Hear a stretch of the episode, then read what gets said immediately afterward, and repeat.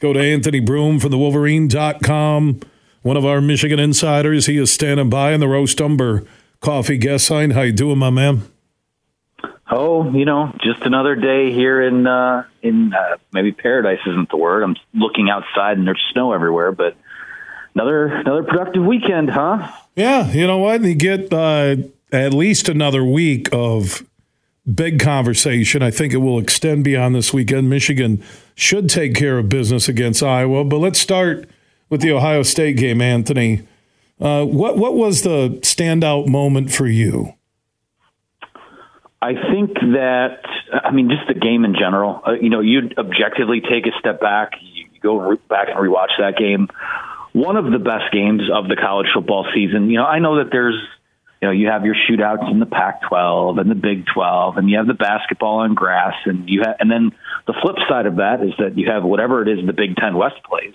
But this was a game where you know you had fireworks on both sides. Uh, it wasn't super high scoring, so every possession counted every first down counted, every yard counted. And, you know, even with Michigan, you know, going up by two scores in the fourth quarter, Ohio State has the ball with under a minute to go with a chance to take the lead, you know, on Michigan's side of the field. So th- that game had everything. Um, you know, signature moment, obviously, you know, there's a number of things you can point to. I mean, for me, it's, you don't want to see a guy like Zak Zinter go down, but to score on the very next play, um, you know, that's that's stuff that's right out of a movie. And then to end the game, you have a guy like Rod Moore who really hasn't. I don't want to say he hasn't played well this year, but he's been injured. Hasn't really been his normal vintage Rod Moore self. An Ohio guy didn't get an offer from Ohio State. He makes the game sealing interception as Ohio State's driving to try and win the game. Um, a ton of moments like that. It was great theater, great atmosphere. Um, yeah, I mean, it just it was just kind of a program affirming moment for the Wolverines.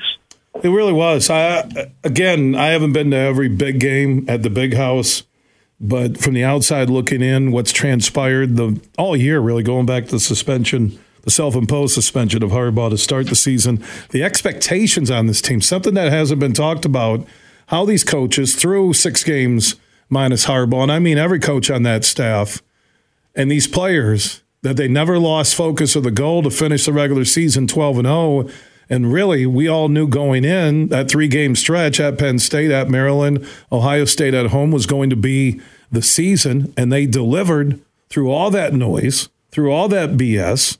And now they're going to play an Iowa team that is 10 and 2. They are 18th ranked. Uh, I get they can't score. The over under is at 35 and a half. That seems to favor Michigan being minus 23. A Wolverines blowout is what the odds makers are predicting on the DraftKings Sportsbook big board. Uh, your thoughts on Iowa? Is it sitting there as a trap game? Trap game probably isn't the right word because there has to be a dangerous trap to fall into. This, this team can't score. They can't. They can't move the football. So you know that alone. I mean, if Michigan scores a touchdown in this game, Iowa's probably cooked, unless there's you know something crazy happens. But uh, you know what I, I like this matchup for Michigan, like I, the same way I did a couple years ago when they played it. In that you know you're coming off this big emotional win, emotional few weeks. There's there can't be any let up because the way that Kirk Ferentz coaches that team, the way that they build their defense, they do not make mistakes.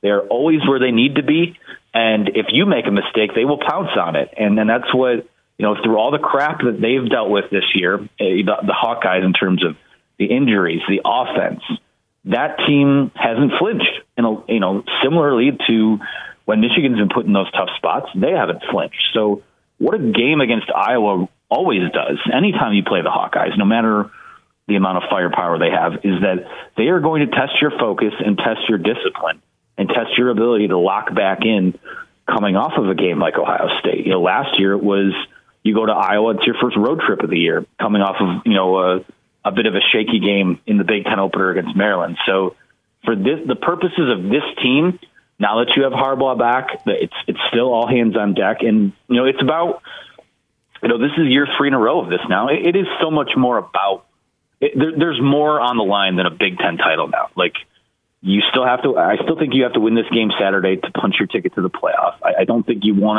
to, and I don't think they will put themselves in a position where a loss you have to wait for other things to happen. But um, you know, they're they're bigger fish to fry now. They're bigger fish to fry than the Penn State Nittany Lions, the Ohio State Buckeyes. They're a bigger fish to fry than this game on Saturday.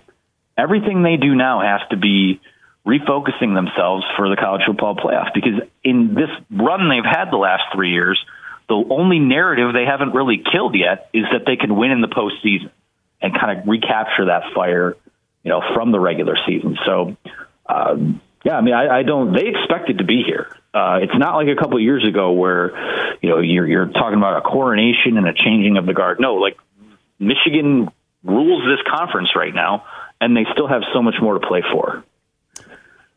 Anthony Broome from the Wolverine.com, one of the Michigan insiders, joining us on the Roast Umber Coffee guest line. So I, I agree with you. Michigan's a prohibitive favorite Saturday, 23 and a half points on the DraftKings Sportsbook app big board.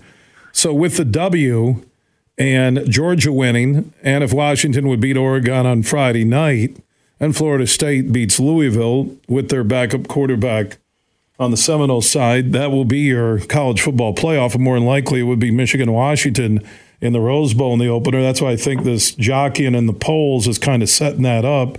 And you get Georgia and Florida State in the other Sugar Bowl semifinal, where it does get interesting.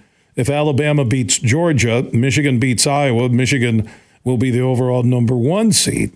If Oregon beats Washington, I think they're in as a one loss team. But you have Texas out there uh, playing Oklahoma State. So they're not going to get a lot of juice in that. You have Ohio State sitting on one loss, but their biggest win of the year is at Notre Dame or Penn State uh, at home. Uh, that, that's Alabama lost to Texas at home, but what if they beat Georgia in the SEC title game? Good luck. You know, Michigan has the easiest path to a locked bid, I would say, in being that big favorite over Iowa. Yeah, you just have to win and you're in. And I really do think with the way that everything sets up right now, um, because again, college football playoff and those matchups, it's still it's still a TV show. It's still a product that they're assembling. And I think that to me, the tea leaves are there that Michigan would would go to the Rose Bowl. They're probably going to play the uh, the Pac-12 champion, whoever that winds up being. Which with the subplot of that being you know, obviously a future conference matchup as well uh, in terms of what's coming next year. So to me, that that feels like the most the most likely outcome. Uh, whether Michigan's a one seed or not, I think that's probably the scenario we're looking at. Um, and then from there, you see what happens. I, I, I have a hard time.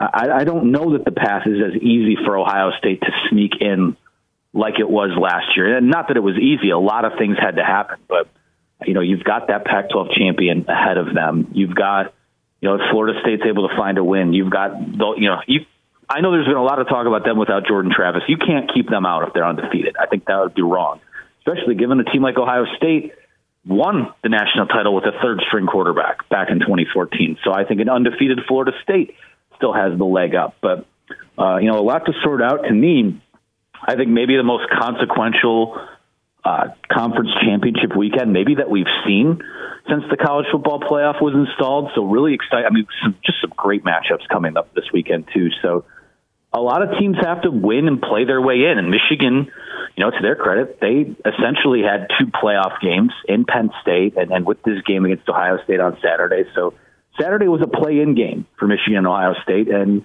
Michigan won it, and now they're in the driver's seat.